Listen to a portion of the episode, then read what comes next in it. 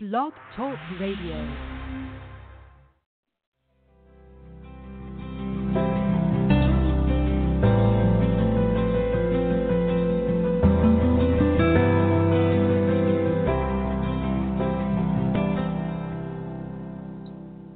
Our listeners, welcome to Access Talk with Trish, a thirty-minute weekly online radio segment dedicated to examining the good, the bad, and the reality of accessibility in our communities. And I'm your host for the show, Trish Robichaux, disability awareness coach, author, facilitator, and motivational speaker, a woman with a disability but definitely not a disabled woman. The accessibility The Access Talk with Trish radio show can be heard live on Wednesdays at eleven thirty a.m. Eastern at access talk with trish dot com. Or you can listen to past show recordings on demand at any time at the same address or on iTunes if that's how you roll. This show is brought to you by Changing Paces, an accessibility consulting firm that simplifies disability legislation for organizations that think they don't have the time or money for compliance. Visit changing paces dot com and nurture a culture of inclusion where everyone matters. And on that note, I'd like to introduce you to my guest for this week. Glenda Watson Hyatt is an author, motivational speaker, and a badass agitator. For Glenda, living with cerebral palsy has not meant a boring and unfulfilled unfulfilled life. In fact, nothing could be further from the truth. She embraces the zest of life and goes for it with a can-do attitude, an attitude that she demonstrates in her autobiography, I'll Do It Myself, and in her more recent book, Emerging from the Cocoon of Silence: My Journey from Non-Verbal to Motivational Speaker. Both are available on Amazon. That second book, boy, that sure interests me. That's fabulous. Nonverbal to motivational speaker. Uh, we'll talk more. As a web accessibility consultant, she worked with three levels of government, transit authorities, and nonprofit organizations to improve accessibility of their website for people with disabilities. She had built a solid reputation for herself. However, even though she acknowledges there is still much more work left to do in the field, after fourteen years, she felt so burnt out that if she had to explain the need for text descriptions of images one more time, she would surely stab her eyes out with a sharp, long pencil. Ziplining across a city block in downtown Vancouver and surviving the experience gave Glenda the permission to switch her career direction and to follow her dream to become a motivational speaker, which is a most unlikely career path given her significant speech impairment. Using her iPad text-to-speech app to deliver her signature talk, Finding Your True Dream, The North Star for Your Life, she motivates audiences to identify their true dream and to take action on following their personal guiding star. Glenda is also quickly becoming a strong, clear, and passionate voice for Canadians with speech and language disabilities. Woman after my own heart is an advocate, a community that is typically silenced, overlooked, and ignored, particularly when the conversation focuses on advocacy, accessibility, and legislation. In my research prepping for this interview, I noticed that Glenda has a favorite two-word response whenever she's up against a barrier. I'll let her share that with you herself. Welcome, Glenda. Thanks for joining me. All right, Glenda, let's kick off this segment with the two-word response that comes as naturally to you as a few other choice words come to me. What's the single most important thing about accessibility that you'd like to share with our listeners today? When it comes to accessibility, I would love for your listeners to keep in mind two small yet empowering words, just ask. If you are unsure whether or not I need assistance, just ask. Likewise, if you require assistance, just ask. If you are unsure whether I can hear or understand you, just ask. If you are unsure how to best communicate with me, just ask. If you are unsure what I said and need me to repeat it, just ask. Just asking can provide the clarification or information required in that moment, or it can spark a much-needed conversation. Beautiful. I hear the... Uh... I hear the theme, and the theme is powerful. I love that it's just two words, just ask. I'm sad for you that the speech to voice isn't capable of conveying the sarcasm that you might be finding by the time you got to the fifth phrase. The last time you and I connected was many years ago, Glenda. Back then, you were pretty well, pretty well uh, nonverbal, and now you're a motivational speaker. Imagine that. I just, that just blows my mind. And you've written a book about that amazing journey. The book is called Emerging from the Cocoon of Silence: My Journey from Nonverbal to Motivational Speaker. Please tell us about the book, Glenda.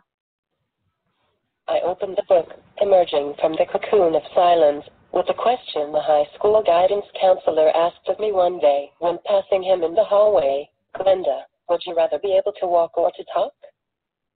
Some people might find the question insensitive or even offensive. I considered him sincere and genuinely interested. My response was immediate. I have always found my speech disability far more disabling and isolating than my physical disability.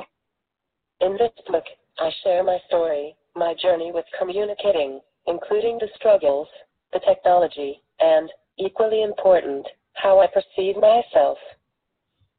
For decades, I carried around the burdensome label, functionally nonverbal, which was placed on me by an unmemorable professional back when I was young and impressionable. That label stuck until fairly recently, when I realized that I could redefine how I saw myself and how I present myself to the world. Awesome. I realized that I could choose the labels placed on me, if, indeed, a label is even needed. For the moment, I am content with the label, significant speech impairment, which is far more liberating and less burdensome than functionally nonverbal. This new perception of myself, and experimenting with various communication technology, which I detail in the book, and which includes this text-to-speech app, Proloquo four Text, on my iPad, that I am using to give this interview, has led me to the most unexpected and, yet, the most ironically delicious career choice, that of being a motivational speaker, to motivate people to identify and to take action on their dream, the personal North Star for their life's journey. Emerging from the Cocoon of Silence can be summed up with this brief passage: my journey to find my voice, to be heard, to communicate in front of an audience has been like a butterfly beating her wings against her cocoon. With each beat, each advancement in technology, each ounce of gained self-confidence, my wings have become stronger. What was once seen as my weakness, like the seemingly delicacy of the butterfly's wing, has become my strength, my embraced uniqueness. I am a strong butterfly in front of a live audience, able to communicate stronger than many others who did not need to struggle to emerge from that particular cocoon. Emerging from the Cocoon of Silence is available on the Amazon Kindle, or on the free Kindle app on a mobile device near you. I have to tell you, Glenda, that passage that you read, it gives me tingles. You know, my whole body, because I just, I can't even imagine the liberation um, that the technology has given you now. Because I know in my heart you're a communicator. When I read the stuff that you've written, you, you are such an author. You're you just it's it's so true for you, and so so um, so the talent is so natural. Um, I, I, I'm just thrilled for you. Being that being that most of us can't even grasp the number of barriers someone with communication disability encounters daily, can you share with us some of the most annoying or disruptive of the barriers that you encounter from time to time as you uh, get to the through your typical day? Oh, wow. The barriers I face are countless and impact every facet of life that involves verbal communication. I bet. I would like to begin by saying that, even though I am self-employed, a path chosen out of necessity, I also rely on social assistance. I am struggling to get by on social assistance, not because I lack education, skills, talents, motivation, or technology to accommodate my disability. I am struggling on social assistance because I could not find an employer who saw beyond the assumptions and misperceptions of my disability, especially my speech disability. Not being able to find meaningful employment because of my speech disability has been the most annoying barrier I have encountered. This is why my current career path of being a motivational speaker is so ironically delicious. The irony will be even sweeter if this career choice is the one that gets me off of social assistance. Ironically delicious. Other annoying barriers that I encounter during the day include needing to have my husband call to make hair or medical appointments for me. He accompanies me to doctor appointments and to meetings at the bank, say, for example, when I make a contribution to my registered disability savings plan.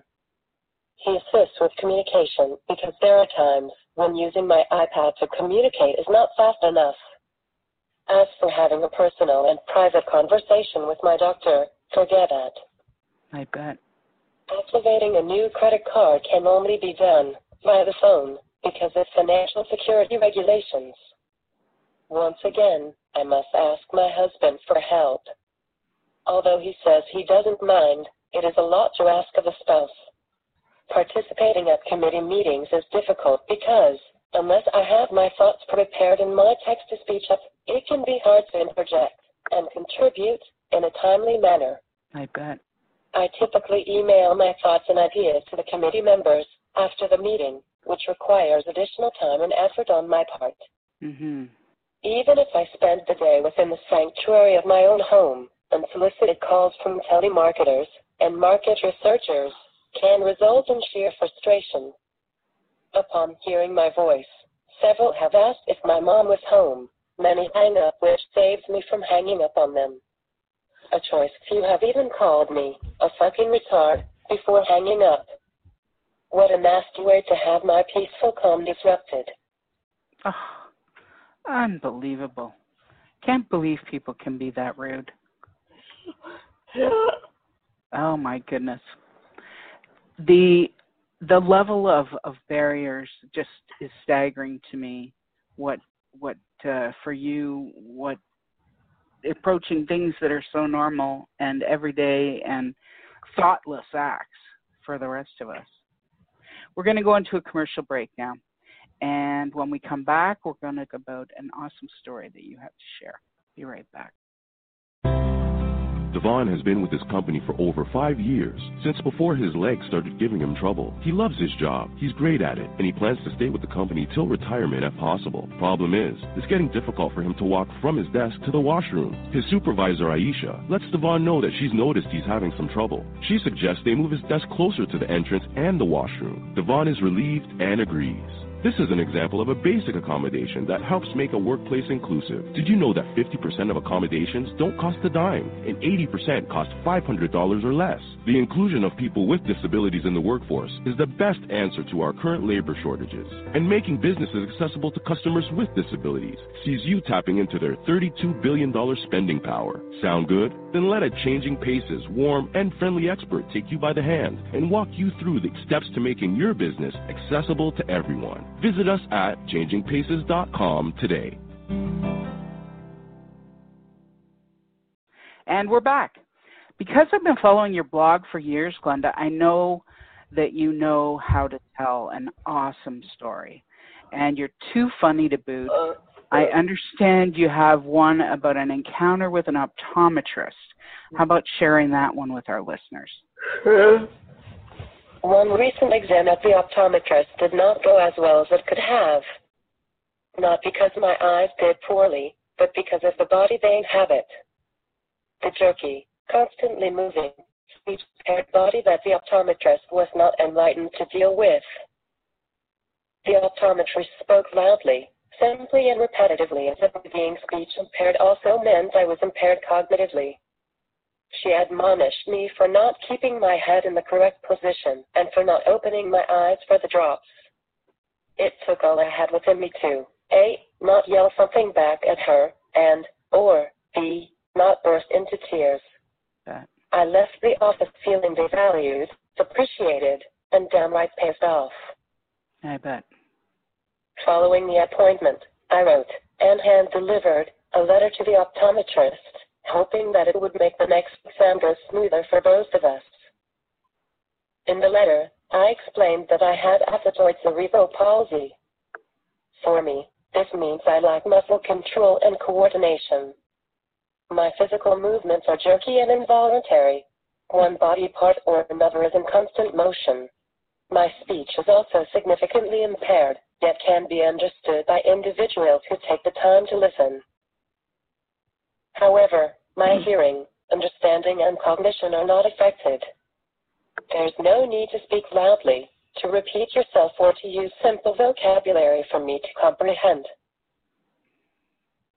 Next time I will grab my iPad from my scooter basket before my scooter is moved out of the way, so that I have a more effective means of communication at hand. I further explained, in the letter, that my head control is tenuous at times. When conducting the eye pressure test, and other such tests, during which my head must remain still in a certain position, it may be helpful to have someone hold my head steady. My eyes closing when something is approaching is a strong, uncontrollable reflex. Repeatedly stating that I need to open my eyes for the eye drops is not productive. Perhaps another method can be found to achieve the same result. I suggested that the letter be kept in my file, handy for my next appointment. I also suggested that, in the meantime, she consult with colleagues and other optometrists for further suggestions on how to best serve patients with cerebral palsy and other neurological disorders. I closed the letter with, "Working together will ensure successful care for my vision," and I respectfully signed it, while muttering unrepeatable words under my breath. For my next appointment, I took a copy of the letter with me, as a refresher. For this appointment, I was scheduled with a different optometrist, in the same office. After all, having the same optometrist for two appointments would have been too easy. Mm-hmm. I handed the letter to the, new to me, optometrist. He read the letter, thanked me for the information, and proceeded with examining my eyes. He was extremely patient when my head twitched, like a bobbled head that had just downed a few cups of espresso. However, the bit in the letter where I stated, hearing, understanding, and cognition are not affected, perhaps was not written clearly enough. He made a great effort to gesture while he was talking. He went as far as to write two thousand twelve on a small post-it note when he asked if my last glasses were in two thousand twelve. Mm-hmm. On the bright side, this optometrist would make a fantastic partner while playing charades. Following the appointment, and after placing the subsequent order for new reading glasses, to cap off the experience, I received a customer satisfaction survey via email from Pearle Vision. Oh boy. I was brutally honest in my responses and explained how the optometrist did not know how to communicate with someone with a speech disability. The store manager called to discuss the matter with me. Let me repeat that. After openly sharing about my speech disability in the survey, which I had received via email, the guy called me on the phone to further discuss, on the phone, my survey responses. Oh, my goodness. When my husband, Daryl, answered the phone and explained that communicating with me via email would be better, the manager said that Pearle Vision did not have external email. Keep in mind that Pearle Vision had sent me an email about the survey. In situations such as this one, I am left wondering which one of us is the disabled one. I bet. I bet you have that thought a lot of times. Because people just don't think. You know, and we don't. Um, when I tried to get a hold of you earlier today, of course, the first thing I did was look up your phone number. And then I went, well, wait a minute. Maybe I should email instead. Oh. Yeah. Well, I, I stopped to think about it, but had it not come to me, then I would have. And in the end, I, I what I did was I emailed you and I texted you, right? Not knowing that your phone was a landline and that So did it convert to audio for you? No. No. So you couldn't even uh, figure out what I was sending. Again, with communication barriers, eh? Uh, uh, so we're going to wrap up, Glenda. Can you summarize your experience with a top three list of barriers that get under your skin that people should watch out for? The top three barriers that set me off on a rant are, number one, medical professionals who do not know how to communicate with people with disabilities, particularly with those of us who have speech and language disabilities. If these highly trained professionals do not understand that a speech impairment does not necessarily mean a hearing or cognitive impairment, then this makes me question how well they grasp the more complex intricacies of the human body. Mm-hmm. Number two, assumptions. Do not assume that I do not hear or do not understand simply because my speech is unclear or because I may communicate in another manner. Making that assumption really does say more about you than it says about me. And, honestly, it does not portray you in your best light. Lastly, number three, the phone is not everyone's best friend. Picking up the phone and talking to a complete stranger is absolutely futile and typically ends in frustration for both of us. I bet. Yeah. Frustration has got to be, there's got to be a whole ball of wax of emotions in that frustration uh-huh. ball. You know, yeah. There's got to be anger. There's got to be sadness. There's got to be, you're hurting for the other person too, because you know that they're frustrated as you yeah. are, right? Yeah. And, so it all, oh goodness gracious, it, communication has got to be such a source of stress. Wow. So what do you think as a society we can keep in mind on a daily basis to minimize communication barriers for everyone? The main thing we as a society can do to minimize barriers to communication is to include people with speech and language disabilities. Mm-hmm. Disability types are discussed, mobility, sensory, cognitive impairments, and mental health issues are typically the ones mentioned. People with communication disabilities are typically silenced, overlooked, and ignored, particularly when the conversation focuses on advocacy, accessibility, and legislation.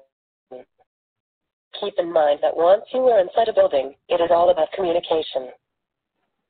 Communication requires two people.